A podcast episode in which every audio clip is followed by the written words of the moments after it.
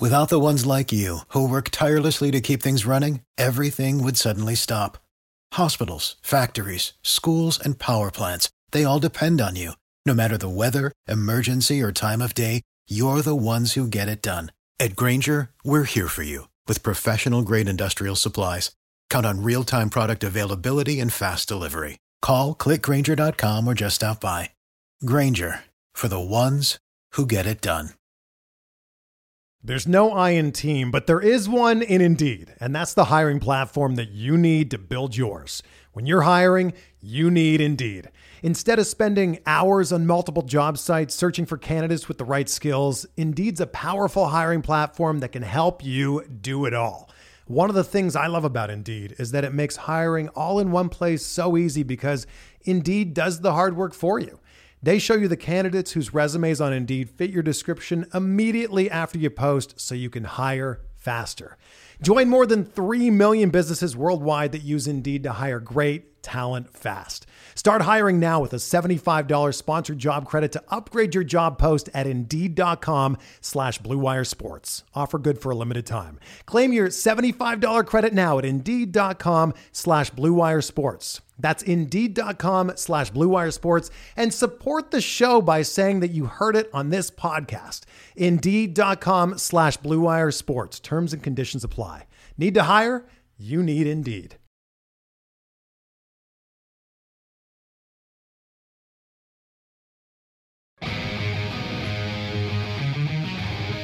Trying to get by Benning. Darnell Nurse left it in the corner. Gets up center. Perry! Stewart! Able to shake away from Solani. It's given away to Solani. Around in front. Score! Teemu Solani with the steal. And the fans want one. Score! Off the floor! On the floor! Paul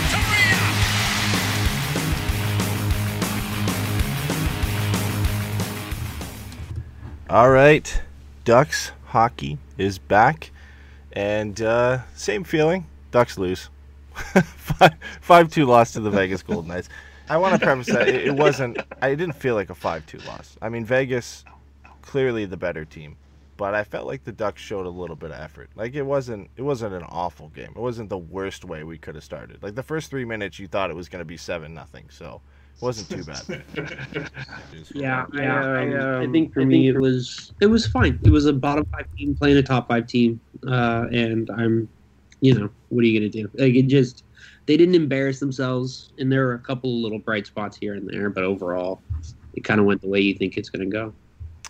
Yeah, I mean, when you're facing what's, I guess, considered one of the uh, the better teams in, you know, the, the Western Division, right? So that's just that's just kind of what you expect, right? And Vegas is is. You know, a powerhouse by any means over the last couple seasons. They come in this year. They don't really lose any of the forward group like a lot of people thought they were. And then they add Alex Pietrangelo, right? Like, they, you know, the rich get richer, it seems like. And, you know, we, we've talked at, at, you know, ad nauseum about how Vegas really isn't an expansion team in terms of kind of the, the players they got handed. But, you know, credit to them for being able to attract a free agent like Alex Pietrangelo. And I guess that goes to, you know, the success that they've had since, you know, their inception, right? I mean, that the first year, the, the storybook run to the Stanley Cup Finals and being able to, you know, attract a player like Mark Stone in a trade and going out and getting Max Pacioretty and, and then grabbing Alex Pietrangelo. Like, the, this is a team that's not messing about. You know, they have one goal clearly, and that's to get back to the Stanley Cup Finals, and and you know, they look good. They look like they have a good chance of doing that. Yeah, I mean, they got two amazing defensemen in uh, Theodore and uh, now uh, Pietrangelo. Just have to they mention two, Theodore, don't you? Yeah, just yeah, and then two two amazing goalies. I don't think it'll probably stay that way, but they got two amazing goalies. Then they've got uh, oh yeah, Mark Stone. Oh yeah, uh, Pacioretty. Oh yeah, they got Ryan. Uh, uh, Uh, Riley.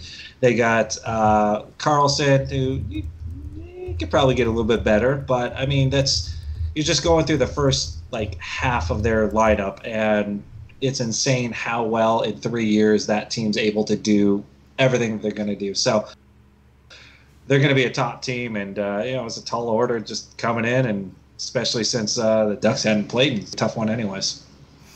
Yeah, you know, we, we look at this projected lineup, and you know, a couple of days ago, if, if you guys caught the podcast, we kind of projected the opening night roster, and we had a pretty good idea of most of the guys who were going to be there. I think, you know, barring a couple guys, we didn't know Max Jones was on the I R at that point, uh, but we relatively knew what the lines were going to be. I think the only surprise was that Maxime Comtois drew in off the taxi squad back onto the line. We saw him on in training camp with Steel and Terry, and it ends up being Sonny Milano, who draws out and is a healthy scratch for this game. The defense pairings are what we expected, with Lindholm, Shattenkirk, Fowler, Manson, and Larson and Hakanpää. And obviously, I think we knew a, at least a day or two out that John Gibson was going to be the starter here. So, so no real surprise, but Max Jones on the I R with a lower body injury. Apparently, he's skated on and off this week. Uh, you know, when he comes back, Comtois gets off to an unreal start in this game. Uh, other than maybe drawing in for Isac Lundestrom, Sonny Milano and Max Jones are going to potentially have a tough spot to get into this lineup. Yeah, I think uh, I think for me that was kind of the thing that stood out is, um, you know, Lundestrom was really the only left wing that you looked at that didn't that didn't look great, and that whose spot Uh, might be up for grabs a little bit. Um, so, you know, it seems like there's going to be three guys for one spot. With the taxi squad, they're probably going to rotate. I could see, you know, those three guys kind of running through, uh, you know, kind of running through that spot as the year goes on. We'll see. I don't know. Yeah, they're all waiver exempt, right? So it, it, it kind of... At the end of the day, you know, those are going to be the guys that get sent down. Milano, if anything, if he's not in the lineup, is likely going to be a healthy scratch. You know, you don't want to send him down through waivers because there's probably a team out there that would take a chance on him. So Lundestrom, I think, gets the chance to play with Getzlaf. They must have liked what they saw from training camp. And obviously, you know, Comtois draws in and has a great game. I don't see him coming out at least anytime soon. So if, if Max Jones or, you know, Trevor Zegras, whoever wants to jump in the lineup right now, I think they're all eagerly looking at Isac Lindestrom's spot as, as a potential landing spot for them. And, you know, whether it's Jones or Zegras or whoever who comes up, I mean, being able to play on the left wing of, of Ryan Getzlaf is pretty enticing for anybody who ends up taking that spot. Now, did you guys, did you guys really want Lundestrom there on the wing, on the top line, quote-unquote top line, with Getzlaf and Heinen on the side? I I thought that was odd to have him there in that position. Um, I would have much rather have a Milano in that situation, someone that could maybe try and get a little bit more offense, where Lundstrom is not necessarily that offensive guy. He's defensively responsible. If you put him on the wing, usually it's the center who's got to be defensively responsible. So it just felt like counterproductive to put him on the wing when you could get somebody who might have a little bit more speed, a little bit offensive upside, especially if you're going to play next to Getzlaf, who, in my opinion, I thought looked really good this game. I thought he was engaged and uh, making good passes and good plays. So, yeah, you, yeah. you need somebody who can finish on that line. Um, I think that's one of the things we saw when Getzlaf, Heinen, and Lindstrom were out there is, you know, defensively they were pretty good. Um, utilized more of, as a Ducks second line when Henrique, Rakell, and Silfverberg were the first line when you look at the minutes played tonight, but yeah, I mean, there is that no-look pass by Getzlaf that we'll get to, I think, in the second period where, you know, so Isac Lundestrom, it, it was a little bit in front of him, but he really didn't get enough on it to corral it and be able to get a shot off. And you would think at that point, you know, maybe if a Sonny Milano was there or just kind of a better finisher, a more offensive-minded player than Lundestrom, maybe that's in the back of the net or you get a, a better quality scoring chance, at least a shot on target. So, you know, I don't want to make any predictions for Saturday. But if Milano draws in, I think it's a straight swap for Lundestrom because we saw Heinen skate with Getzlaf and, or sorry, we saw Milano skate with Getzlaf and Heinen earlier on in camp. So it just seems like a, an easy landing spot for Milano back in the lineup. It's just a straight swap for Lundestrom because he's waiver exempt. Yeah. Yeah. Um, you know, I think having Lundestrom and Heinen together on Getzi's wing is a little redundant because I think they're both. You know, I think putting Lundestrom with Getze isn't a terrible idea, you know, because he can just kind of run around, go get the puck, do on the forecheck, things like that, you know. You don't really want Getze necessarily in too much on the forecheck since it's going to take him six years to skate gets caught up. So, you know, I don't mind that part of it. And I think Heinen, I think the only issue with that line was him and Heinen were kind of doing the same thing. I think if you do, like you guys said, put someone with a little bit more offensive upside um, and a little bit more speed, I think you're in a good spot to maybe capitalize a little bit more on Getzlaf, who, to be honest, I thought Getzlaf looked better tonight than I was expecting him to. Um, but, you know... Uh, Six I years think, to get back on defense and three drop passes. Yeah, yeah, exactly. yeah. I, I, th- I think you might have expected him to be uh, among everybody so, a little bit slower out of the gate, um, and, and I and I think he looked pretty good. Like I, I can't complain with his performance. I, I think all in all, it was a shaky performance from a lot of guys tonight. Obviously, you know, Maxime Comtois tops the list of guys who stood out, uh, but it, it's kind of what you can expect from a first game back after what, you know, almost eleven months, ten or eleven months for the Ducks. Um, and, and you get a limited training camp, and you got to kind of work everybody back into to playing shape and, and getting used to playing with each other again. So, I mean, it is what you can expect. We'll, we'll get into the game here and, and start breaking it down. Obviously, you know, first period started, I don't want to say the way we expected it, but, you know, you knew Vegas was going to come out hot, and this was going to be a tough game for the Ducks. And two goals in less than, you know, two minutes and thirty seconds for Vegas, with Marcia Show uh, sniping it past Gibson, a great shot, and then Nosek cleans up uh, a pass from behind the net, and he's kind of left wide open and, and bats one past Gibson. Not really much Gibby can do on both of these. Uh, both of them are kind of poor defensive plays a little bit. Nobody really closed down on Marcia Show, and then there's no excuse for leaving Thomas Nosek wide open in front of the net on there. So, uh, I mean, not the, not the best way to, to start the game. I think when we were all watching this, you see the Ducks go down two nothing, two minutes and thirty seconds. I think, Jason, it was probably you who tweeted that out on our on our Twitter account. Though. Oh, yeah, oh, both Your of them. Your meme now. One to two minutes in, uh, two to three minutes in. You got me. Disappointing start for sure, but, I mean, hey, it's it's Vegas. What do you expect? Yeah, I mean, that that's rust, and uh, you know, it was it, neither team looked amazing, and probably the first five to ten minutes of that game, um, I think that the Ducks handed them some glorious opportunities, and at least on the offensive side, Vegas looked good. Uh, that first one's a snipe by Marcia Show, and then the second one, it was a weird one where it was a little bit of, you know, hitting into the boards, and Reeves throws it in. It like goes in between where Gibby's trying to like cut off the pass and where the post is, and the guy's left kind of wide open. So it's a little bit of defensive lapse. Just once again, just not being sharp. And when you're not sharp, and it's against this Vegas team, even if it's the fourth line like that, they'll come back and kind of bite you in the butt a little bit. So they, they did on those first two, and it, it didn't look pretty. I didn't have high hopes for this game.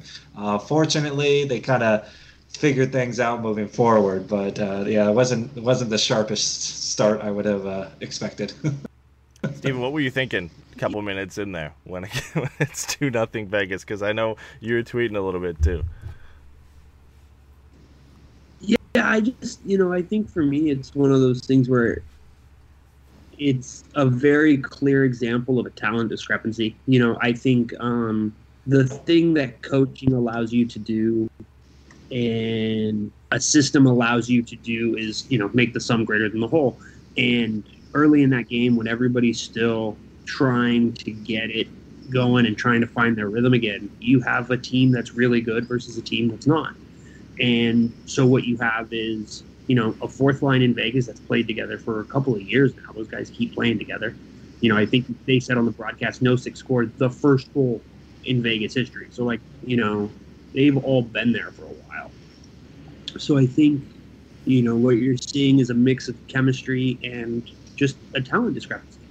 You know, I don't think the Ducks have anybody even close to Pacioretty or Stone, like, you know, talent-wise. And so, you know, the fact that that, you know, having two guys like that really helps the rest of the roster f- slot into places they're supposed to be. And you just have a very smooth, you know, four lines. Yeah.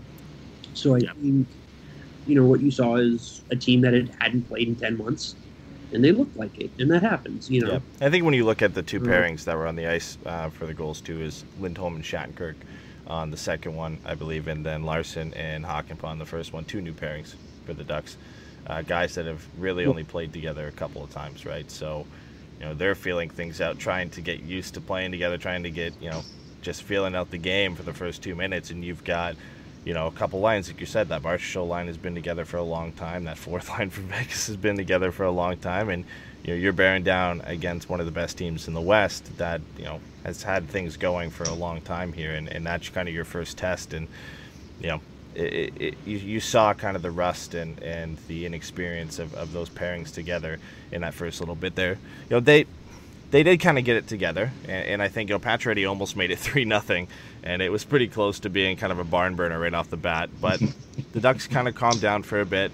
Steel found Terry in front of the net. It was the Ducks' kind of first big chance of the game, and he just missed, but not too much longer after that. The Ducks get one goal back, and of course, we've already talked about him a little bit here, but it's Maxime Comtois, and Steel follows up the pass to Terry that got missed, finds Comtois from behind the net, and, you know, they cut the lead down to, to two to one. But it's nice to see this line getting going, because honestly, when I looked at the lineup to start the game, this was kind of the line I was most intrigued to see, and if they were going to gel quickly and if they were going to get going together. We've seen Steel with Terry before, but, you know, this is kind of the year where Comtois needs to have a breakout, and it's nice that, you know, they're paying dividends playing together this early on. Yeah, and, and Comtois, he likes that first game of the season, whatever it is, between uh, his very first game where he scored, was it like six seconds in, it's his first shift against San Jose, uh, and then this uh, this one, he gets uh, this first one, and uh, you were talking about, you know, hey, new uh, defensive lineups, uh, that was Pacioretty out there with McNabb, and uh, both of them kind of start looking left and right as Steele ends up passing it right out, and uh, Comtois was able to to bury it on it. So it was good to see someone go into the, the center, uh, you know, the front of the net, the slot there. Uh, I felt the Ducks did that on occasion much better this game than I than I can remember last season, where they were a little bit more aggressive in, in certain instances to get to the front of the net, and I think they kind of took advantage of it. And they even kind of called on the broadcast the kid line. Uh, I don't think it's quite like the kid line of the Getzlaf and Perry and Penner type kid line, but I think uh, the new N H L type of uh, kid line might work out, hopefully a little little bit better. So it was nice to see, especially uh, Comtois getting that goal. Yeah, it's nice to see those three gaps a little bit of uh, chemistry together. I think the other thing that you see with that is, you know, it's three pieces that fit real well together. Um, you know, they don't, none of them really play the same game. You know, Steele is your typical two hundred foot center. He can make good passes. He can see the game. He's a good enough skater. Uh, he's not the biggest guy, but that doesn't matter as much now as it used to, you know, maybe four or five years ago. Um, Troy Terry is a center wing hybrid kind of thing. I think he's going to probably stay on the for the rest of his career, but I think having played center earlier in his career, he's got a, a good feel for the game. He sees the ice really well. Uh, he looked a little bit more comfortable this game, I thought was nice. He was looked like he was willing to try to make plays, try to make things happen. And then Comtois is just a straight line skater, man, but it matters. You know, he's got good size. He doesn't seem to mind getting in to in and around the net and just make things simple. You know, I uh, honestly, after that first goal, the thing that I was kind of wondering is if he can be kind of David Perroni as we get farther into his career, because, you know, if he can do that and just do all the little simple things, he can play with a playmaker and have a successful career, because I don't think Comtois is going to create a lot of goals for himself, mm-hmm. but I think he's going to be able to capitalize if he develops. You know, I don't want to put too much of the cart in front of the horse, but if he develops, I do think there's a very good chance uh, that he can put up a good number of goals every season just based on doing the little things that you need to do. You know, I tweeted it out, like, it's a, cliches become cliches for a reason. Going to the net and good things happen is true. We see it every year. The problem is, is when that's all that your offense is, you're screwed. Yeah. He's got he's got a scoring touch, and and if someone if someone can find it to him or get him in that area, and Steele was that first one, Getzlaf was the second one. I mean, that's just kind of, you know, if he's got that finishing touch to it, then that's all you kind of need. I think at this point for the Ducks, that's what they want him to be. Yeah, absolutely. You know, he looked um, he looked under control. You know, even last year when he played a couple games, he didn't look.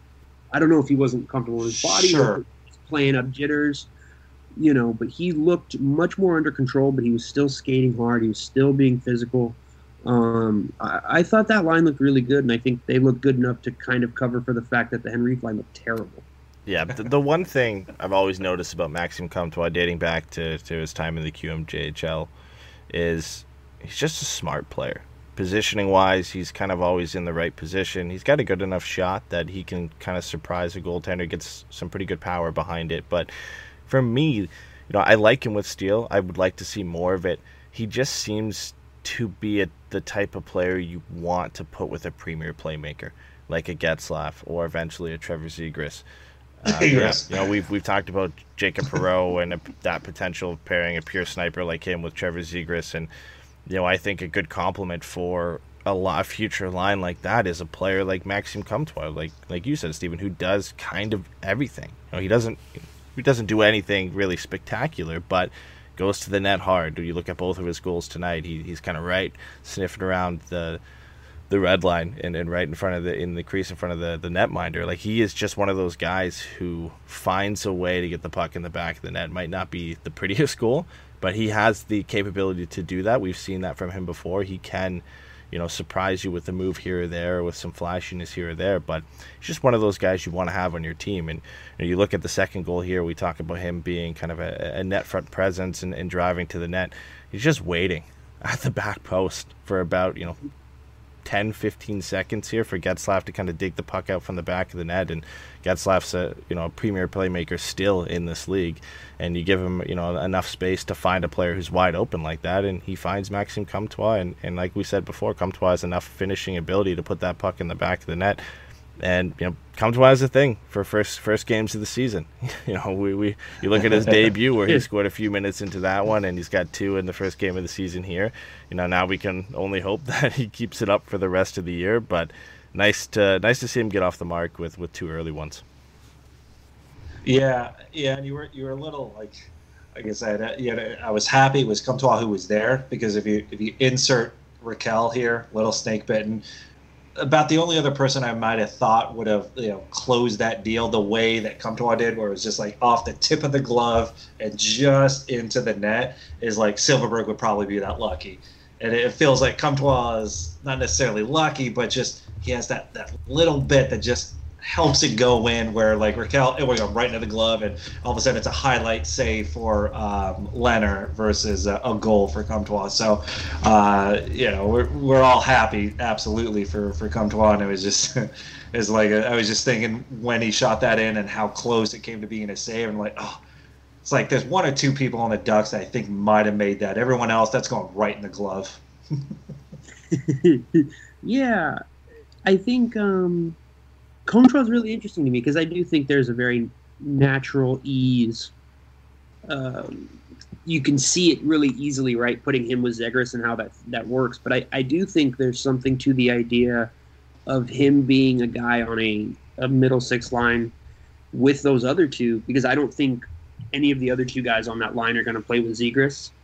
Um, you know, and so I think the idea of that being a line and him being a guy who, you know, like we said, like he's good around the net. He has a uh, some poise to his game. You know, there are a lot of guys at that age who it hits them in the skate and they're freaking out. You know, he takes it off the skate, he puts it away.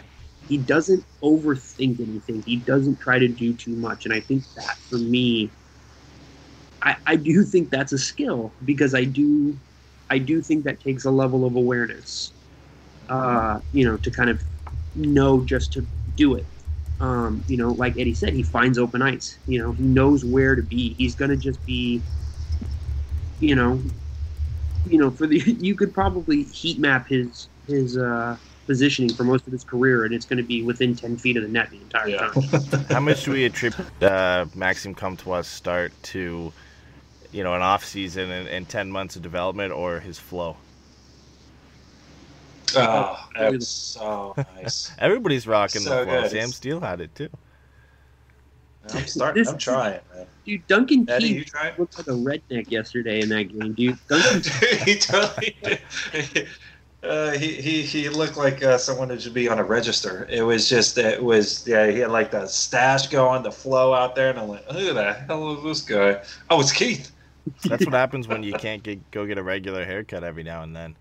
You, uh, you just gotta yeah, go with the hockey flow, right? So we're seeing a lot of people rock it. Um, yeah, we'll finish off the, the first period there. Obviously, two two after the first. Ducks kind of got back into the game, obviously, after those uh, first three minutes. Shots were twelve seven Vegas. It, it felt like after the game was tied at two that both teams kind of took their foot off the gas and said, okay, you know what? one hundred percent This game's a little bit too wide open. It's too much of a barn burner to, to really keep this up here. Otherwise, it's going to finish, you know, eight to seven Um, so, you know, they, they yeah. kind of took their foot yeah. off the gas. And, and for most of the second period, it, it was a bit of a chess match. Teams kind of figuring out, you know, who's going to take the next move, who's going to, you know, ramp up the pressure here. Ducks got a good chance from Derek Grant early in the first two, but Robin Lehner was great this game. I think uh, he is making the case that Marc-Andre Fleury is not going to start too many games this year. He made a couple really good goals in this one, but uh, you know, elite number one seed Derek Grant got denied getting his first goal of the season early on. Uh, but man, yeah, Robin Lehner already looking like he's going to carry Vegas to a pretty high finish in uh, the West Division.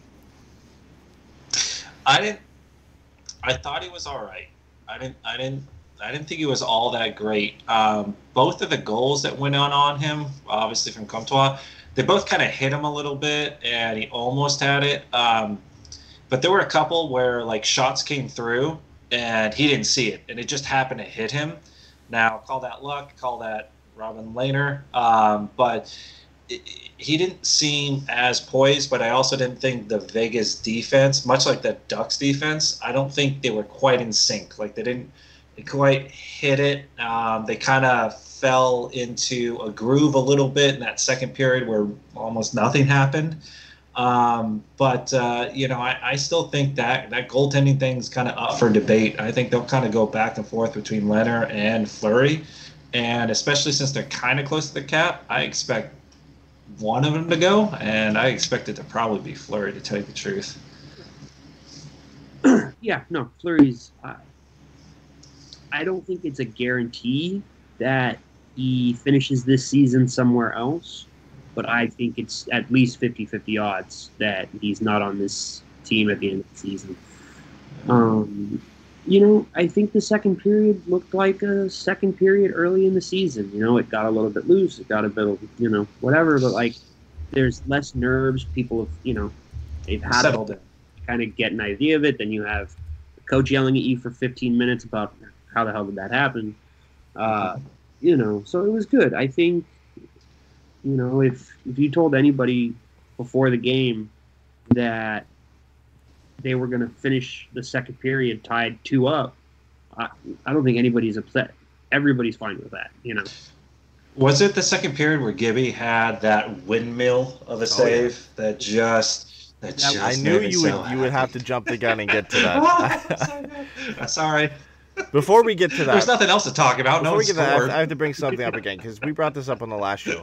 Everybody wants to make a comment about where I'm recording the show every time we do this show. Uh, we can't see you, so we have no idea. Are you in a dungeon? I'm again? in a different spot, so of course it came. Not in a different dungeon? It a hundred percent. Somebody in the chat said it looks like he's in a bathroom, and I think it's either that or he's doing it from inside a yacht. Oh, inside. A oh yacht. No, Eddie's not that rich, and he's in yeah, Canada. Not happening.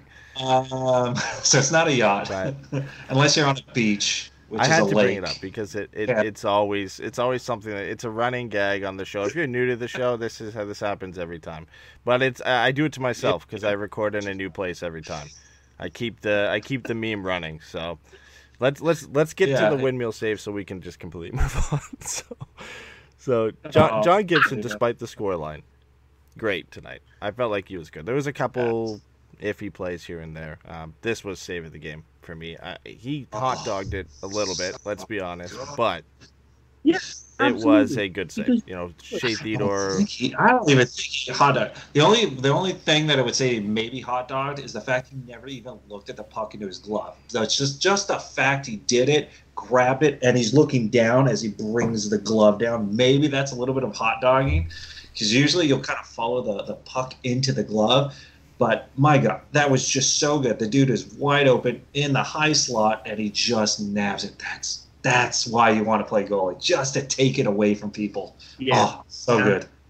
that's a safe statement. You know, I, I, I think, you know, if you ask John Gibson, you know, at the end of the night, like, yeah, I mean, you know, he let in a soft one there uh, on the, what is that, the third goal? It was yeah, the fourth goal, Pacioretty. Yeah, the fourth one. That's right. I stepped away for ten seconds and missed the third goal. Uh, you know, but he's but he's even deep in the crease. That's, that's the stuff that he's capable of. He is, you know, that high-end goaltender that can make those big saves. You know, like any goalie can get hot for a year or a couple of months or whatever, but Gibby's the kind of quality of goaltender that he can be a top ten goaltender every year, almost like clockwork. You know, and I think getting a better team in front of him is obviously going to take a lot of pressure off yeah. of him. Um, you know, but even just these this team right now learning more of Aiken's system. You know, I, I'm really excited to see what happens in the next game because I want to see what kind of adjustments they make. I want to see what he does with the lines. Um, and I think, you know, that we're, you know, I said this on the last show, but like, I think we're going to learn a lot about what we think of Dallas Eakins very quickly and what kind of system he's really going to run. You know, because first game in, it is what it is. So, yeah, they, they, they got to clean up in front. I think there's just too many chances in the middle.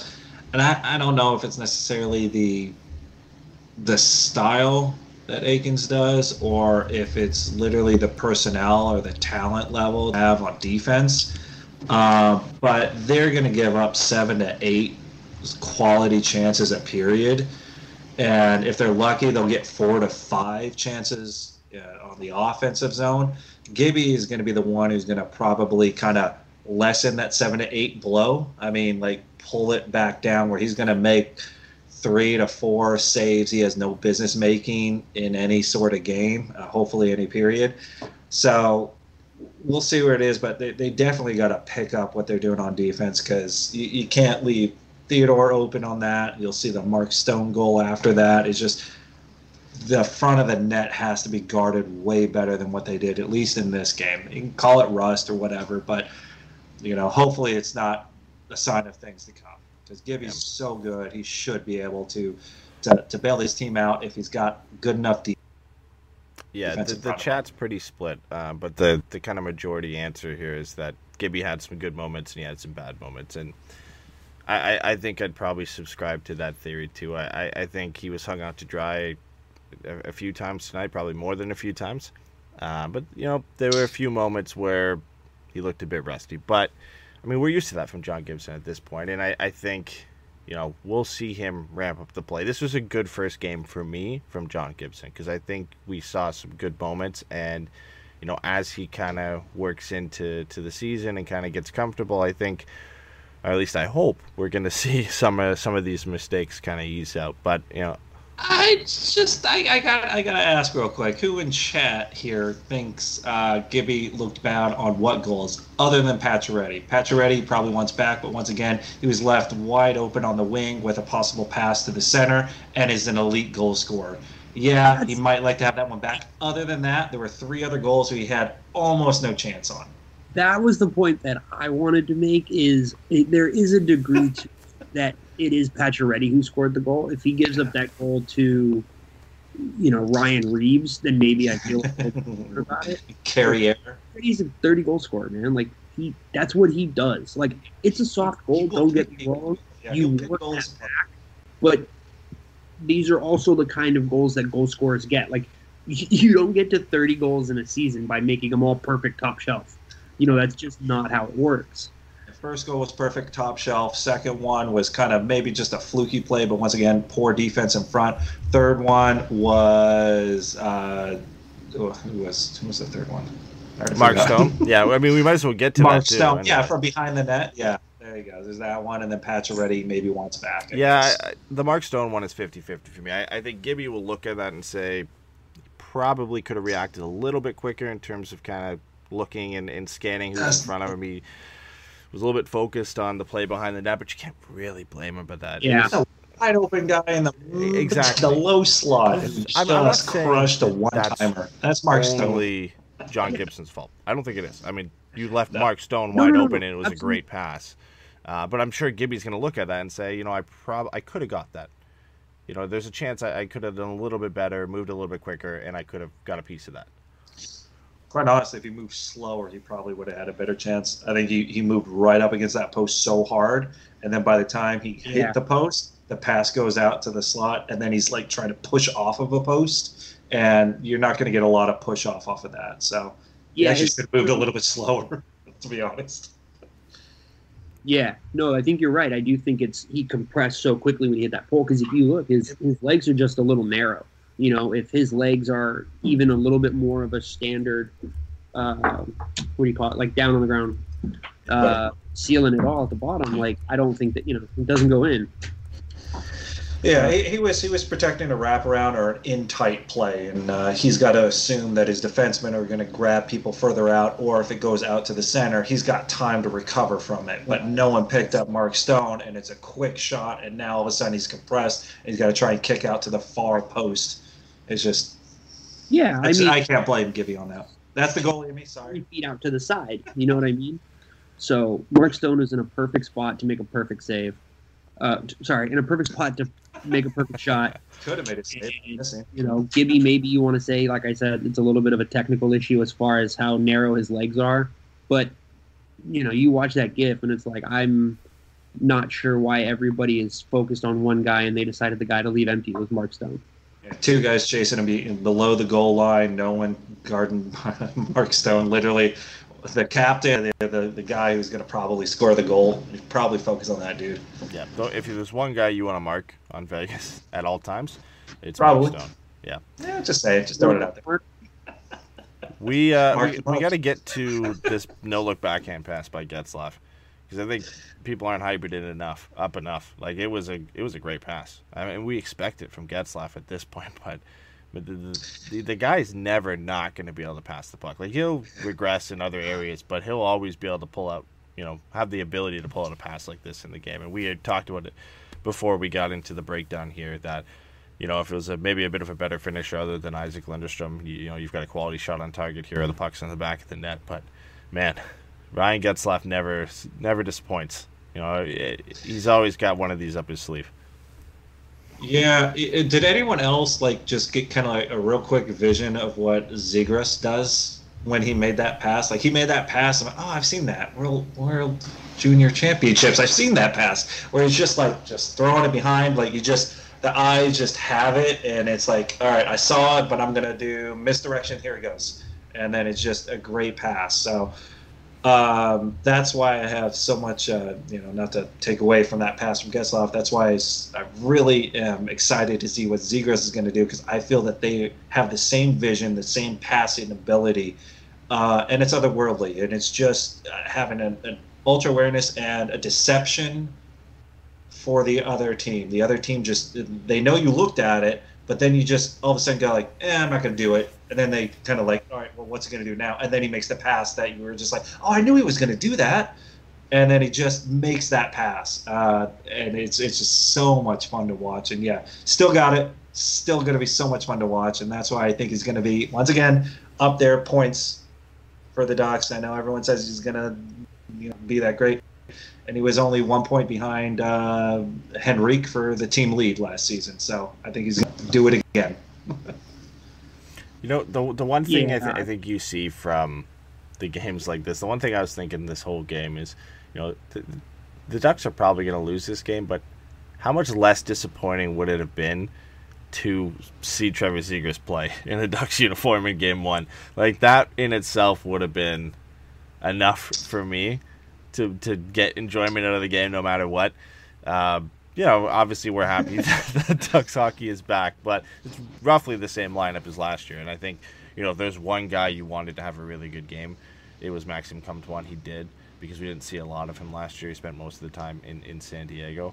But, man, that was the one thing I kept kind of thinking back to in this game is, man, I wish Trevor Zegras was playing in this game. Just even if he didn't have a great game, just to see him play in a Ducks uniform and get a chance to play in the N H L, because all the hype built up from the World Junior Championship it's kind of deflated with him, you know, getting some preseason games with San Diego.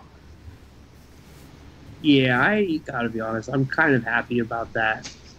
I you know, like, don't get me wrong, right? Like, I want to see him play. Excited as hell, right? Like, yeah. you guys are saying, like, he makes really sneaky passes. You know, I think the interesting thing that you're saying, Jay, is kind of comparing him to Getsy. And it's interesting because he's so much smaller than Getsy. You know, Getsy really uses his frame to facilitate his passing ability and to put himself in positions. And Zegras doesn't have that ability. You know, even if he does put on twenty more pounds, like, he's still going to be a slight guy. And so, you know, what he's going to be able to do is be a little bit more crafty. You know, the number of times you see him make a pass from highlights and stuff from uh, when he was at, uh, where did he go? He went one of the Bostons. I don't Boston. know. Yeah, for Boston. Colleges in Boston that all play hockey. But, you know, I mean, he does a lot of, like, his wrists get real tight and real close to his body when he's making these stark angle passes. And I think, uh, you know, I think it's going to be exciting. But I, I am glad that he wasn't in this game because I, I think it was good for these other guys to get a chance to kind of pop and to get a chance to get a run without it kind of being about Zegras. Um, yeah, and, and they did. Oh, yeah, after it's his team. Yeah, and they had also mentioned, like, last season they kind of, like, they, they wanted to put in a whole bunch of, you know, young players and just see where they all kind of fish themselves out. And this year they kind of made the decision that we're not really going to do that. You got to earn it. At least that's what they said in the the uh, broadcast. It was, you got to earn it. It's not going to be like last season where we were trying to figure out who's worth keeping and who's not. We know what we have and we know what's coming through the pipeline. So they're not going to necessarily rush it. And at this point, I'd hate to waste Zegras' first year on trying to have him play more than seven games. I mean, it'd be great if he played this first game, but I mean, even that is just, hey, let's get let's get everyone's feet wet just a little bit and see where this all kind of pans out. Maybe he comes in and plays a game here or there, but let's not burn that first year on this season. Let's get him a little bit more season, and especially getting, I would think at some point, put him in the A H L, get him some games in once that whole season starts going, because that's a guy who just wants to play and win, and he's not going to work on a taxi squad, and burning that first year of the contract doesn't make a whole lot of sense, in my opinion. As much as I'd love to see him just do dipsy-doodle passes all over the place. So yeah, no, I, I agree with the move, and, and I think it was a smart move for the Ducks not to play him today, because he's had...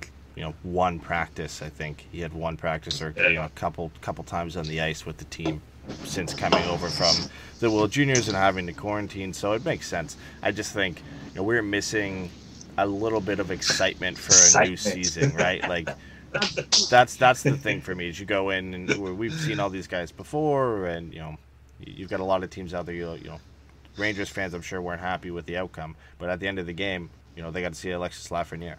And Igor Shesterkin didn't have a great game, do but nothing. you know, do nothing. First start of the season, yeah, do nothing. But you know what I mean. You had that excitement in that game of, you know, seeing a new face, yeah. a guy that's got a lot of hype around it, and not that it would have made a difference on the game. I think for me, I was just missing a bit of that excitement. But I completely agree with them taking their time with Zegras. You know, we talked about this on the last show, but the Ducks like to take their time with most of their pros- prospects. I think Cam Fowler has been the only ex- exception of guys who haven't played in the A H L or played some at least a you know a season or a half a season in the A H L. I think uh, you know at some point we see Zegras up here. You know if the Ducks' offense is really struggling and, and he gets off to a good start in San Diego, he'll play his way onto this roster, right? That that at, at some point he's yeah. going to. And you know Steven, you and, and me contributed on um, an, an article for the Hockey Writers, the roundtable discussion that we just put out uh, the other day. That uh, fellow writer Derek Lee put out, and, and we all kind of had our, our say on how many games Trevor Zegras is going to play this year, and it was kind of all around the board because nobody really knows, right? You know, there was a couple of answers that were, you know, anywhere from five to twenty. I think somebody said, you know, forty-plus games. I think I was in, in around, yeah, you know, I, I was around twenty to twenty-five, just to, uh, he'll make his way there at the later part of the season, but it it really is...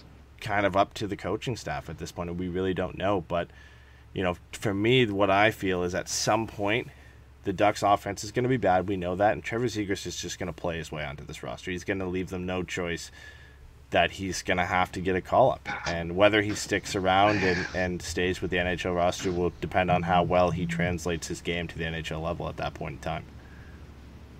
Do you really think they burn that first year of their contract on this season though? Oh, here's my thing with that is I have a very hard time thinking that once he once he pop, like once he makes that jump, I don't think he goes back down. Um, so that's why I kind of had him at about forty games, because I figured he'll get a couple of weeks down, he'll come up. I, I do want to say right now that everybody needs to prepare themselves for him to be on that taxi squad for two or three games once he comes up. I do not think they're going to throw him in game one. No, but I, I don't know. I mean, it, I because I, what he, he gets uh, seven games, and if he plays over seven games, then that's the first year of the E L C, right? Yeah. I think it's six. I think six? seven is the line where it becomes the first mm-hmm. year. I think so, he has five or six games that he can play without burning it. So I would think they would probably give it to him, and unless he absolutely blows it out, I don't think they'd go the rest of the way. Because if he doesn't blow it out, they're bringing him in because the the only reason they would, in my mind, they would bring him in, other than giving him maybe just that little bit of experience, is just um, because the Ducks are, aren't quite performing and they need a little bit more offense or creativity, maybe put him in there and see what happens. But if, if by the fifth or sixth game he's not producing multiple goals or points or creating that much offense, then they just kind of bury him back in the A H L. Don't don't use that year of the contract. Wait till next year happens. They get a little bit more flexibility on the salary cap, and then move him in after that, and that's his first year. That's that's where I would see and where I would think it would make the most sense, unless, like you said, he comes in, he plays six games, and he's got yeah ten points. I mean, it's like, well, you can't deny that. I mean, he need to play. He's, he's wasting time in the A H L at that point. Yeah, that's the only way I see him getting significant time with the Ducks this year, and the Ducks saying, yeah, okay, you know, we have to eat a year E L C here because you, we need you on the team. Like, you're producing at such a high level that we have no choice. Um, but we don't know, right? Like, I, I think I think if Zegras gets in here at this point... What's wrong with Steven? Steven's dying. Steven. I know. It, I know he fell in the fire. Oh, he's back. You all right, Steven? I'm sorry. So, I look like uh, Pete Davidson in the chat, and I don't know what... I did, I did see that. Oh, sorry. A couple people said that. You don't know whether that's a compliment or not. I gotta be back in the chat. I'm sorry, I'm way off in the chat, I guess. uh, where was I? Oh yeah, Z- Zegras. Um, yeah, uh, I mean, if he if he plays his way into the roster, they'll have no choice at that point. Um, it, it just you know you never know if the skill level is going to translate. Think, what do you guys think it is? He plays six. He plays six games. What's the point total, or is it not really point total? Does he just look like he belongs? I think he's ready. Uh, like I, I personally think his skill set will translate easily. I, I think he's got the confidence up. He's put on a little bit of size. I, I think when you look at the players who's have who've had success coming out of, you know, junior or the World Junior Championship or whatever, I think his skill set shows me that he'll he'll not step in and have, you know, two points per game in six games, but he can put up, you know, four or five points in, in that six-game stretch and, and make a case to stick around. I, you know, his favorite player growing up is, is Patrick Kane, and his skill set reminds me a lot of Patrick Kane. Does that mean I think he's going to be as good as Patrick Kane was in his prime? No. Yep. Patrick Kane, like. But that's what he reminds me of. And, and, you know, you look at players with that dynamic skill set, and, and can they jump right into the N H L? Usually they can. And, you know, I, I have full confidence in Trevor Zegras. When he gets a chance, that first game, he's going to be ready to go.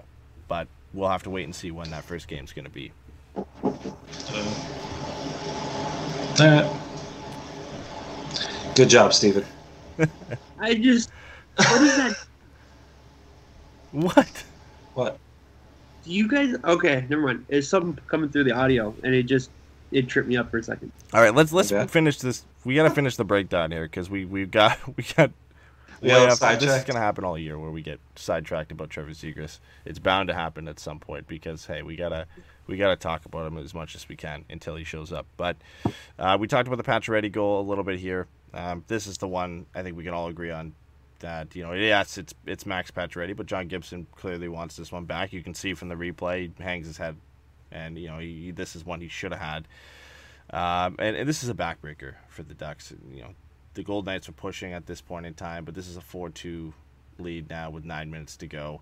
This is a team who really doesn't give up many leads late in games. They're pretty good at closing out games, especially when you have a player like Mark Stone on your team. You just throw him out there for the last nine minutes of the game, and, and you're pretty much not going to concede ever again. So uh, this one this one hurt because I felt like the Ducks played a, a pretty good game, and when you look at the final score now, five two, Uh, without watching the game, you would think the Ducks just got blown out. There's no I in team, but there is one in Indeed, and that's the hiring platform that you need to build yours. When you're hiring, you need Indeed. Instead of spending hours on multiple job sites searching for candidates with the right skills, Indeed's a powerful hiring platform that can help you do it all. One of the things I love about Indeed is that it makes hiring all in one place so easy because Indeed does the hard work for you. They show you the candidates whose resumes on Indeed fit your description immediately after you post so you can hire faster. Join more than three million businesses worldwide that use Indeed to hire great talent fast. Start hiring now with a seventy-five dollars sponsored job credit to upgrade your job post at Indeed.com slash Blue Wire Sports. Offer good for a limited time. Claim your seventy-five dollars credit now at Indeed.com slash Blue Wire Sports. That's Indeed.com slash Blue Wire Sports. And support the show by saying that you heard it on this podcast. Indeed.com slash Blue Wire Sports. Terms and conditions apply. Need to hire? You need Indeed. We'll get to the second half of the recap here after our first break. Hey, everyone. I want to tell you about Blue Wire Hustle, a brand new program where you can host your very own podcast here at Blue Wire. Hustle was created to give everyone the opportunity to take your podcast to the next level. Or, if you want to host a podcast and just don't know where to start, Hustle is the perfect place for you. As part of the program, you'll receive personal cover art, Q and A's with Blue Wire's top podcasters, access to our community Discord, and an e-learning course full of tips and tricks. And on top of that, we'll help you get your show pushed out to Apple, Spotify, Google, Stitcher, and all other listening platforms. And the best part is, you can get all this for only fifteen dollars a month, the same rate as any other hosting site will charge you just for the initial setup. So whether you're starting from scratch or having an existing show that you want to grow, Hustle is an open door to leveling up your sports experience. Acceptance into the program is limited, so get your application in today. To apply, go to bwhustle.com slash join. Check out the description box for this episode to find out more, but that's bwhustle.com slash join. Yeah, but the thing for me, like, I understand what you're saying, but I think the thing for me is, is like... That's like anybody who cares how the Ducks look is going to watch the game because we're sadists and we've just decided that this is our life. Um, you know, or masochists. I don't know. One of the four B D S M letters. I don't know what I'm talking about. I don't know. But, you know, I think, uh, you know, I, I think you look at that game and you go, yeah, there's an empty net goal. There are two goals. You know, even if you just look at the box score, I think you can see the way the game went. They get two early ones, the Ducks answer back, nothing in the second, early one in the third, and then another one, and now that just is what it is. You know what I mean? Um, I don't think there's any part of this game other than the third pair, uh, which was terrible, that you should be particularly upset about. Um, you know, everybody seems to be pretty pissed at Lundestrom, which is fine. Like, he didn't, you know, he didn't cover himself in glory tonight. Um, but, you know, they lost to Vegas, man. Like, I just, the thing I think is when you look at this season, losing to Vegas is not going to be the thing that makes or breaks it for anybody. No. And, you know, when I'm looking at, like, the the entire game, you know, I, I wasn't particularly impressed when you look at the, the top two lines. You have five or six forwards I was not impressed with. The only one I was actually kind of semi-impressed with was Getzlaf.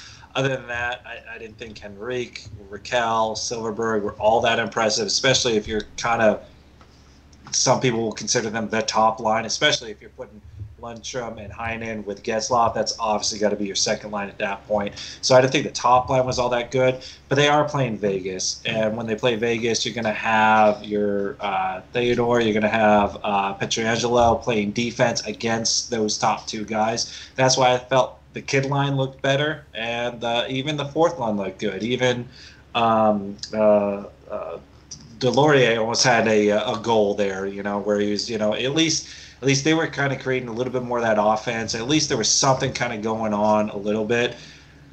The Ducks are going to struggle. They're going to give up more chances than they're going to get.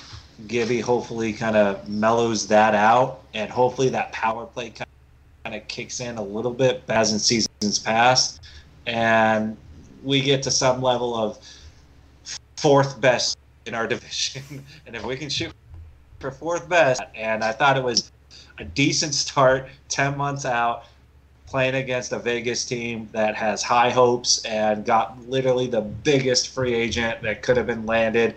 Defensemen like Pietrangelo don't come around often, and they've gone all out to get him. Theodore, they, I mean, they've, they've got all the offense. So the Ducks did very well, you know, minus the first three minutes of any given period. yeah, I, I mean, so when when you look at it at the end of the day, it's, I don't want to say it, and feel like a downer and say it's kind of what we expected, but, it, you know, you expected Vegas to come out strong and, and be one of the top teams in the division, which they showed. And, you know, the Ducks showed some fight back, and, and ultimately they just didn't have enough firepower and, and maybe defensive sturdiness to stick around and, and, you know, really put up a fight in this game. Uh, you know, when it when it mattered, Vegas came on in the third period and, and won the game. Um, but I, I think... You know, building on this performance, and when you go into matchups against, you know, L A, San Jose, Arizona, Minnesota, I think that's where the games where performances like these could get you a win, and where the Ducks are going to get their points this season. And and maybe, you know, you up you ramp up your performance and, and you take on a team like Colorado and Saint Louis, and, and you steal a point or a win here or there. And, and ultimately, if the Ducks are going to be a playoff team this year, that's how they're going to get in. It's just being tough team to play against, and and you know, picking up points against teams they really should be beating. Yeah, we got to be the Tanya Hardings against all the Colorado's uh, Harrigans, and just just make it happen. You know, there's there's no there's no wrong in this N H L anymore. I I, I don't even know where that. Uh... You don't get the reference. No, I get it. I just don't know where, how you got that. Well, that's the only way we're going to beat the good ones. To be fair, we're, we we're do... the Tanya Hardings of this division. We do have Gouli, which is kind of like, uh, what is his name? Ganguly? Something like that? Who? Who? What? Her boyfriend. Who oh, oh yeah, that. Who actually did it, like, with the crowbar. Uh... So, I want to say... We have a Gouli. Unreal. Unreal. One, I think you guys, you know, we, we said it before, and we're absolutely right. Like, it's going to be Gibby and a competent power play. That is the only real way that this team is going to be legitimate. Yeah. Um, and two, because I am getting yelled at because my large adult son, Josh Manson, did not play well tonight. It was horrible. That separates Fowler, even Fowler, and Manson from the bottom line for me is that we have some proof of concept of them being effective.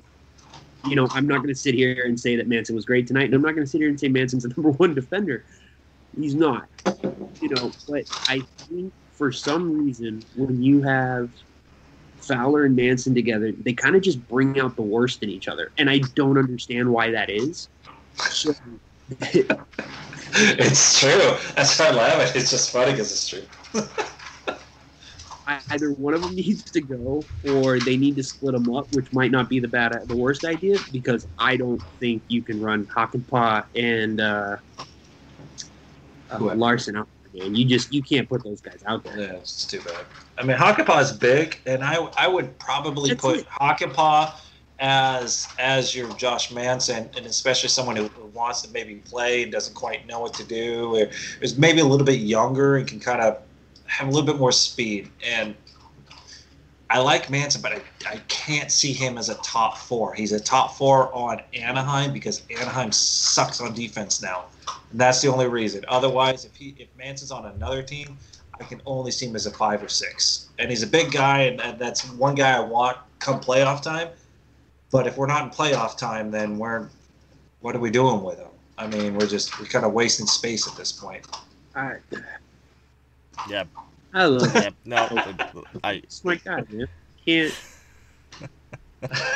until until he, he does something different. I mean, he's he's not the same player as he was two seasons ago when I was really impressed with him. By the way, something that should be pointed out, since uh, Evolving Wild has been tracking it, Josh Manson has one of the twentieth, the twenty best defensive seasons ever. Was that with Hampus Lindholm? Was that on N H L twenty-one? The season that Lindholm went down and he got the uh, he got the one Norris vote. Oh, right, right, right. Which I'll never. Uh, that that was the season the, where he put up points, right? Is it Charlie right. O'Connor? For who? What? Charlie O'Connor is the athletic Philly writer? Yeah, yeah, yeah, yeah. Did he give him his Norris? Yeah, he, uh, a Philly writer gave Josh Manson a Norris vote. That makes oh, sense. Shocker. What a shocker there. I love it. Um, all right, we're we're nearing the end of the pod here. We had a couple things that we were going to kind of revisit from our last show, but we're we're nearing the hour mark here. So uh, we talked about Pierre-Luc Dubois and the trade rumors on the last show. So if you want to kind of hear our thoughts, Pat was on that show too, about what it would take to get Pierre-Luc Dubois on the Ducks. You know, what, where those kind of rumors come from. He asked for a trade, everything like that. Check out the last episode. We covered that in depth. Uh, the only thing, or just or just watch Endgame. It cost everything. Yeah, yeah, pretty much. Uh, but just, just just pretend you're Thanos. It cost you everything. Yeah, the only update we had there is that Torch confirmed that he wanted out today. He confirmed that he asked for a trade rumor, which we already knew, uh, or asked for uh, asked for a trade out. So that's gonna happen yeah. at some point. But apparently his preferred destination, especially is... if you're in a, if, if you're in any sports team in Ohio, you want to. Yeah. Well, his preferred destination LeBron. is Montreal, which makes sense for him, right? He's uh right. And by the way, it's great that the uh the, the day that it comes out that he's asking for Nick Suzuki is the day after Nick Suzuki basically burst on a scene, and everyone's like, "Oh, this might be a real thing." Yeah, that was very yeah, cool. Exactly. And then there was talk today on Twitter about would you trade Trevor Zegras for Pierre-Luc Dubois? Uh, oh. Yeah, not right now. Not where the Ducks are right now. If they were a playoff team and Pierre-Luc Dubois could get them into a Stanley Cup contending team, I think you think about it. But where the Ducks are right now, uh, you you just don't make that trade. I just don't think you, you, you move a player like Zegras, who is part of your future in a couple of years for, you know, I know Pierre-Luc Dubois is not old. He's twenty-two.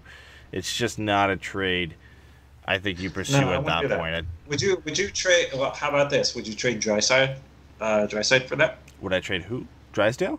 Uh, no, no, look at the Ducks' defensive depth at this point in time. Like, they desperately needed a player like Jamie Drysdale. And again, you know, Pierre-Luc Dubois is a great player, and we talked about it, uh, you know, a ton on the last show. He's a number one yeah. center right now. He's a fifty to sixty point player right now, who could probably in his prime be a sixty to seventy point player. Who's a dominant, you know, modern day power forward. At, but I, uh, you know, the Ducks are not a competitive team. And, you know, bring in a player who's three years older than your top prospect and four years older than Jamie Drysdale at this point. I really like to date you right now, but it's just not the right time. Yeah, yeah. Exactly. Well, you yeah. know, the thing is, like I said this on the last show, like I'd give up literally anything but Drysdale and Zegras for P L, uh, for Dubois. Because the thing is, is the reason I don't think it makes sense to give up Zegras for Dubois is Zegras is your center. Either A, Eddie is right, and I refuse to believe this. Uh, Zegras isn't Everyone a does. Uh, either Zegras isn't a center, or he is, and now you've got your size scanner skill center. Mm-hmm. And to be fair, Pierre-Luc Dubois has tons of skill. Like, he's a great player. But I don't think moving out Zegras to bring in Pierre-Luc Dubois and still be like, okay, well, now we definitely have a number one center, but we don't know what else. Now we don't have a winger to put. Yeah. That, defeated the purpose. We, we got comments in the chat. Uh, Career Forever oh nine said, you know, Pierre-Luc Dubois is a known quantity. We don't know what Zegras is yet. And and I, I and to some sense, I agree with that. You know, we could hope all day that Trevor Zegras is the next coming of Patrick Kane, but you know, the uh, Zegras' ceiling might be what Pierre-Luc Dubois is now, right? Like, that that's a pretty realistic ceiling for, or, you know, a final landing point for Trevor Zegras is a sixty-point number one center, a sixty-point first-line player. It's just the timing of everything right now doesn't make yeah. sense for the Ducks to move a player like that for Pierre-Luc Dubois. you know, I get it, and I could and I could see that side of the argument, but it wouldn't just be Trevor Zegras. It would be Trevor Zegras, what? a roster player, and a pick, probably. It's it's Trevor Zegras plus, because I think if you're Montreal at this point in time, when you look at Nick Suzuki, if he's being asked to be part of that trade, Nick Suzuki probably has more value than Trevor Zegras does right now, because he has a full rookie season under his belt where he put up over forty points. He's heading into his second season as, as you know, a, a top six player for the Montreal Canadiens. He's a bit more proven than Trevor Zegras is at this point. So if it's if it's Suzuki plus, it's Trevor Zegras plus plus likely from Anaheim. And at that point, if it's more assets plus Trevor Zegras, it's just not worth it for me. Now, in my opinion, and especially for for the Ducks, like, I mean, yeah, the Ducks don't have amazing center depth, but moving forward after this season, I think Getzlaf gets re-signed. And if you have your Henrique, your Steel, your Getzlaf, you're not going to put uh, Zegras at center. You, you'll you'll keep uh, elite center number one as your center. So he's a winger, and we're dying for wingers to actually produce on this team. And if you can get someone that even comes close to producing what we think Zegras can, I, I'd be really happy if we could get Dubois, but at that point, you're just adding a fourth center in there, and now we still have nothing on the wings that we're dying to get some sort of winger that can produce something of value, because we're we're dying for that. So it just it didn't make any sense, in my opinion, for that, although I would love to have him. It just, what we'd have to give up for him doesn't make sense to me. Yeah, uh, I think we, the, you know, what we came to consensus on the last pod was that, you know, if the deal revolved around like Rickard Rakell, Sam Steel, and, you know, a prospect or a pick, you know, whether it's a second round pick or a twenty twenty-two first, that's top ten protected. I think you we're all a bit more comfortable with a trade like that, where you're not having to give up, you know, a, a younger prospect at this point. And, and somebody made a point, um, in the chat too, and you know, whether it's ironic or not, is, you know, if Zegras is the next Pierre-Luc Dubois, do you want to trade a nineteen-year-old Pierre-Luc Dubois for a twenty-two-year-old Pierre-Luc Dubois? Like, I know we don't know what Trevor Zegras is at this point, but yeah, I, I think if you're the Ducks, you, you should be more comfortable dealing assets that you're willing to get rid of at this point. And you know, Bob Murray's talked about before, where you know the the core of this team, the young core of this team, needs to perform, or they're going to be, you know, on their way out. And I think that you look at players like Rickard Rakell and potentially Hampus Lindholm and Cam Fowler and uh, Jacob Silfverberg, and those guys as guys you can potentially move. And I think you can eventually start to put Sam Steel and Troy Terry and Max Jones as, as guys who are part of that young core as well. And if they're not going to be a part of the future, and you can bring in a player like Pierre-Luc Dubois, I think that's where you look at maybe packaging guys like Rakell and Steele and, and you know, some of the prospects not named Jamie Drysdale and Trevor Zegras in, in a deal to get a guy like Pierre-Luc Dubois. Yeah, I think, you know, I think for me, like, if you look at the roster Columbus has, the thing about Columbus' roster is, like, they need guys right now. So for me, you're looking at Rakell and Lindholm or Manson and Manson know, someone else Manson uh, you know, that you can send over there. So I think I don't think Sam Steel is in that deal. I don't think it makes sense for anybody involved to put Sam Steel in that deal. You know, I think you're looking at a first round pick, probably a second or a third round pick, and two right now roster players. And, and you know, I don't think that's a terrible deal per se, especially if, you know, you're looking at Lindholm, Manson, and Rakell as three of your guys. Like, those guys have another year on their contract after this one, so they're especially valuable to a team like Columbus, who has a really hard time keeping guys in. So, you know, I don't think Sam Steel is a part of it. I think if they ask, they obviously give it to him because it's not a big deal. Um, but the thing is, you know, No, no, I've said it. Though. Trade Derek Grant, because he'll come back to us after the season. I think. Uh, no, oh, he's no, on he's a three-year deal, deal now. He's got he's three, got long-term oh, time here. Ah, oh, the Bob Murray thing. There's a failed. there's a he signed for three an years. Interesting argument going on in the chat right now about Trevor Zegras' size and whether that is going to affect him at the N H L level. The yeah, because uh, Trevor Zegras is not small. He's six feet tall. He's just slight. He's, he's one hundred seventy fine. pounds. He'll... What's McJesus? What's McJesus? Uh, I don't know. McDavid's six foot, I mean, six foot one, I think. Height, height and weight. I mean, it doesn't matter if you have the skill set. I mean, you don't. Yeah, Dubois is bigger and and, and skilled, and at twenty-two, but Zegras, you, you, you can't replace it. You can't replace it. You, like uh, uh, Steven said, was like you know, it's just. You have that knack for it, and how you move your body, whether or not you're a big guy or a small guy, you adapt to whatever it is. And if you're good, you're good, and you'll figure out a way to make that pass, make that play happen. And I, I don't care if he's he's not the biggest dude in the world. He can avoid hits, and if he doesn't have to be center, he doesn't have to be a power forward. He can be that Patrick Kane. You don't see Patrick Kane running around and, you know, hitting people, and he's not the biggest guy, he's not the heaviest guy. And if he's emulating that game, which I think he does a really good job of emulating that game, um, I think he's fine. I, I don't understand why there's such a, a big emphasis on he's not six foot four and he's not two hundred twenty odd pounds. He's the average size for a six foot player coming out of either junior or college.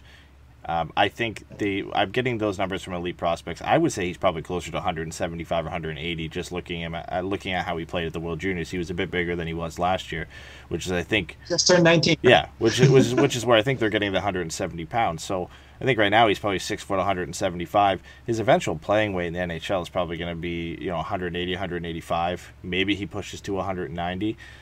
He'll be fine. Like he, he's the average size of an average N H L player, six foot, one hundred ninety. Like that will be his playing weight in the N H L. If he's a winger, he's more than fine. If he's a center, you know, you yeah. can make your arguments that, you know, the average center is probably six foot, six foot one, maybe six foot two, and there's some exceptions like Sidney Crosby's five eleven, but he's Sidney Crosby, so you know th- he makes up for it with the, the immense level of, of talent that he has. But you know whether Trevor Zegras plays center or wing, I don't think size is ever going to be an issue. What do you guys think?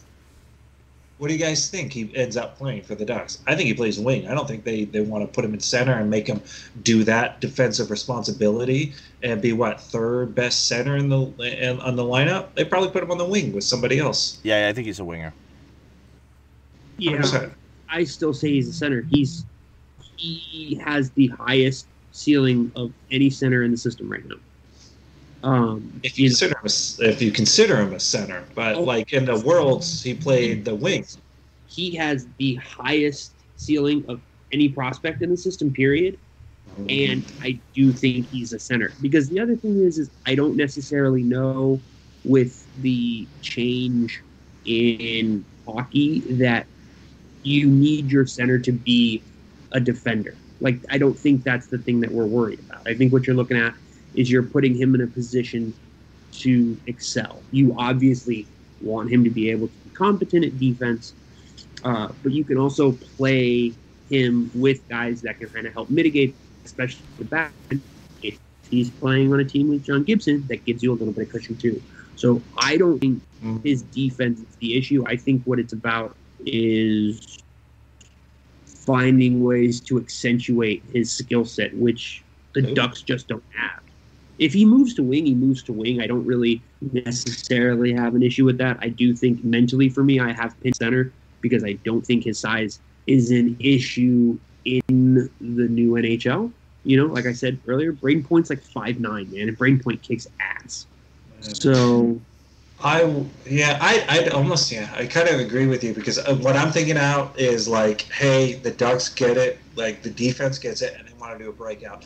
And if you can send it to the center and it's Trevor Zegras, he can make an amazing forehand pass. He can make an amazing backhand pass. He can set up wingers. And because he's not the fastest guy, he doesn't have to be the guy that's streaking along the boards. He can be the guy that can kind of hang back, get that pass, make observe what's happening, maybe be the last guy forward into the offensive zone. So I could see him being a center two. All right, I just defeated my own purpose. So. Yeah, I honestly, for, for for me, what it is, what will kind of tell the story on where Zegras is going to play for the Ducks is how they utilize him in San Diego. Uh, we had this conversation on the last pod too, but if they put him at wing in San Diego, where they're limited, I don't want to say limited, but they have opportunities to play him at center there. If they choose not to, I don't think he jumps into center when he makes the Ducks lineup. Honestly, the clearest path for him into the Ducks lineup is on the wing.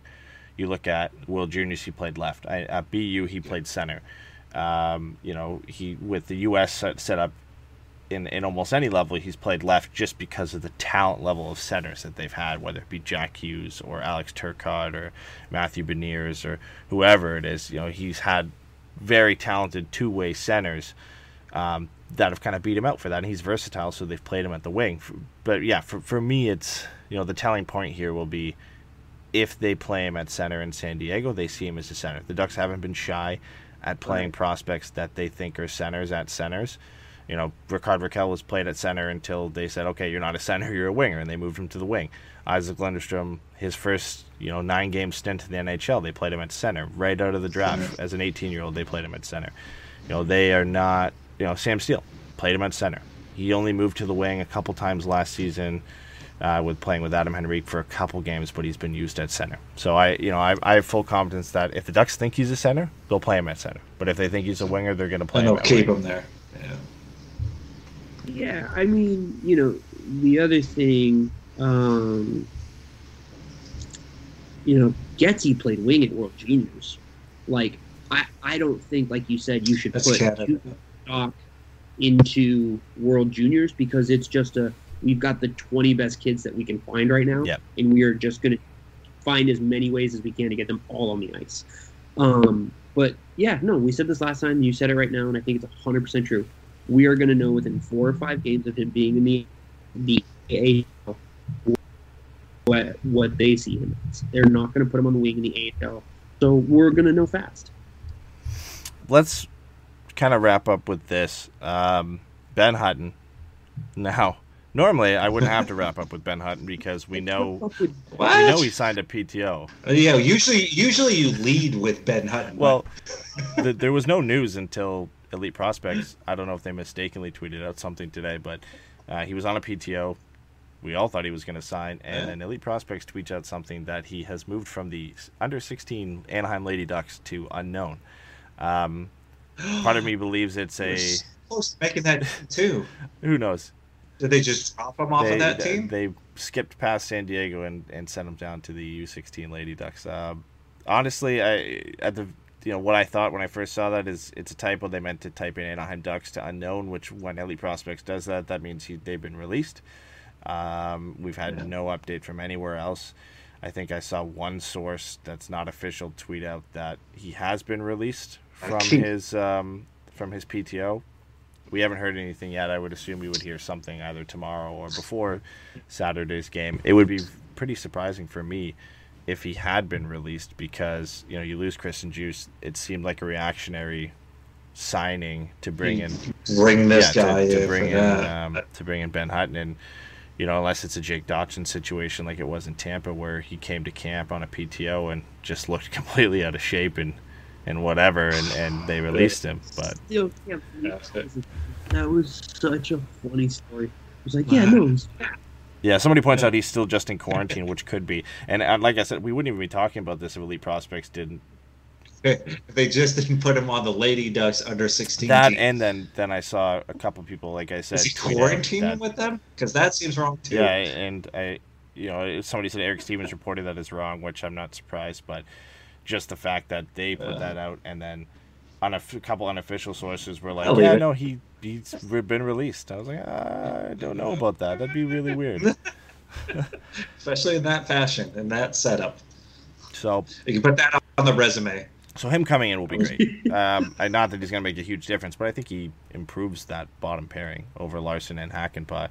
Uh, by how much will, you know, will remain to be seen. But I think he's a, a slight That's upgrade cool. on both of those guys. So, and then hopefully at some point we see we see Josh Mahura too, who I think will nail down a roster spot this year. Just depends when he's given the chance. Yeah, I mean, if it's going to happen with Mahura, it's going to happen soon. If, and if it doesn't happen this year, he's getting traded. Yeah, yeah potentially, yeah. Let's move on. I mean, you, on. You, there's a bit of a logjam with Fowler and, and Lindholm in front of him.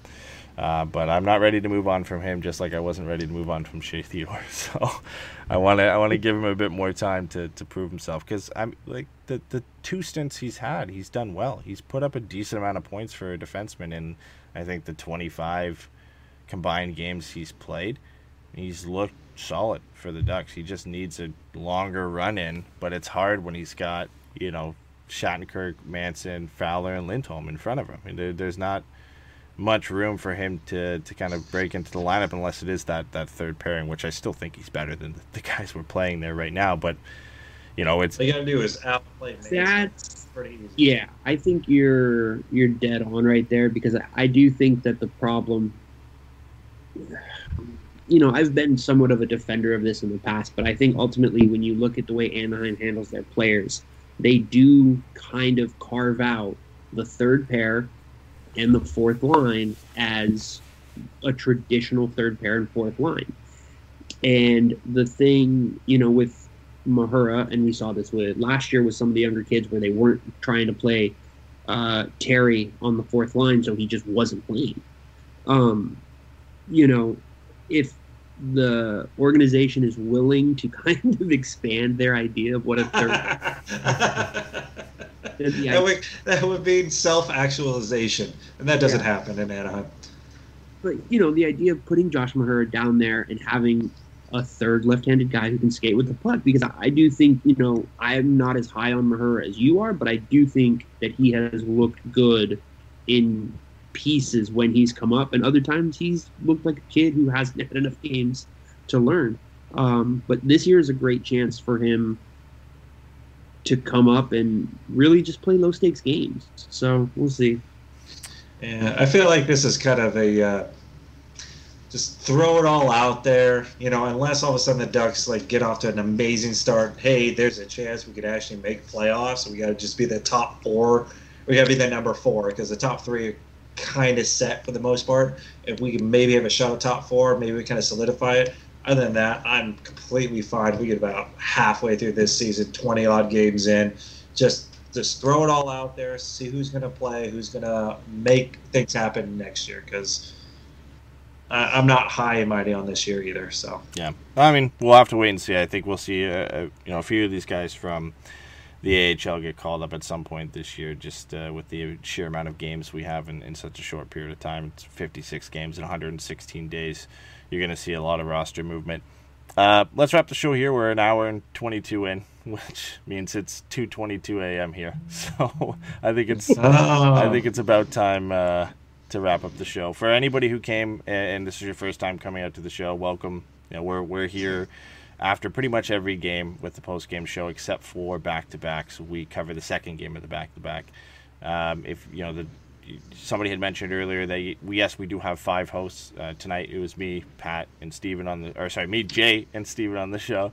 Oh, uh, no, I'm I, Pat again. I'm always freaking Pat. Uh, it never ends. Dave's going to laugh forever on this, by the way. Pat couldn't make the show. He had some family stuff come up, and, and Keith. Pat number Keith one. Keith is, uh, comes onto the show whenever, you know, whenever he has time to make it. He's pretty busy, but, uh, you know, we got the five of us who are routinely on the show throughout the season. And uh, if you like our content, we also have a Patreon where we record a couple uh, bonus episodes per month, cover more than just the Ducks there, look at, you know, N H L topics as a whole, as well as some of Jason's favorite questions about Canada, which usually get covered on each show. Uh, so we do a Pucks and Brews show, which is, as it sounds, uh, mostly Pat and, and Jay drink, but sometimes, sometimes I get involved. Sometimes. To the Canadian, uh, go to that, uh, what is it, the beer store? Yes. That's all you guys have? If I there? get guilt tripped into it enough by by our pat- patrons, then I I usually get involved. New Year's Eve was, was a good one. Uh, but yeah, if you if you want, you know, if you enjoyed the show and you want to check out some more content, we do have a Patreon where we produce some bonus episodes there.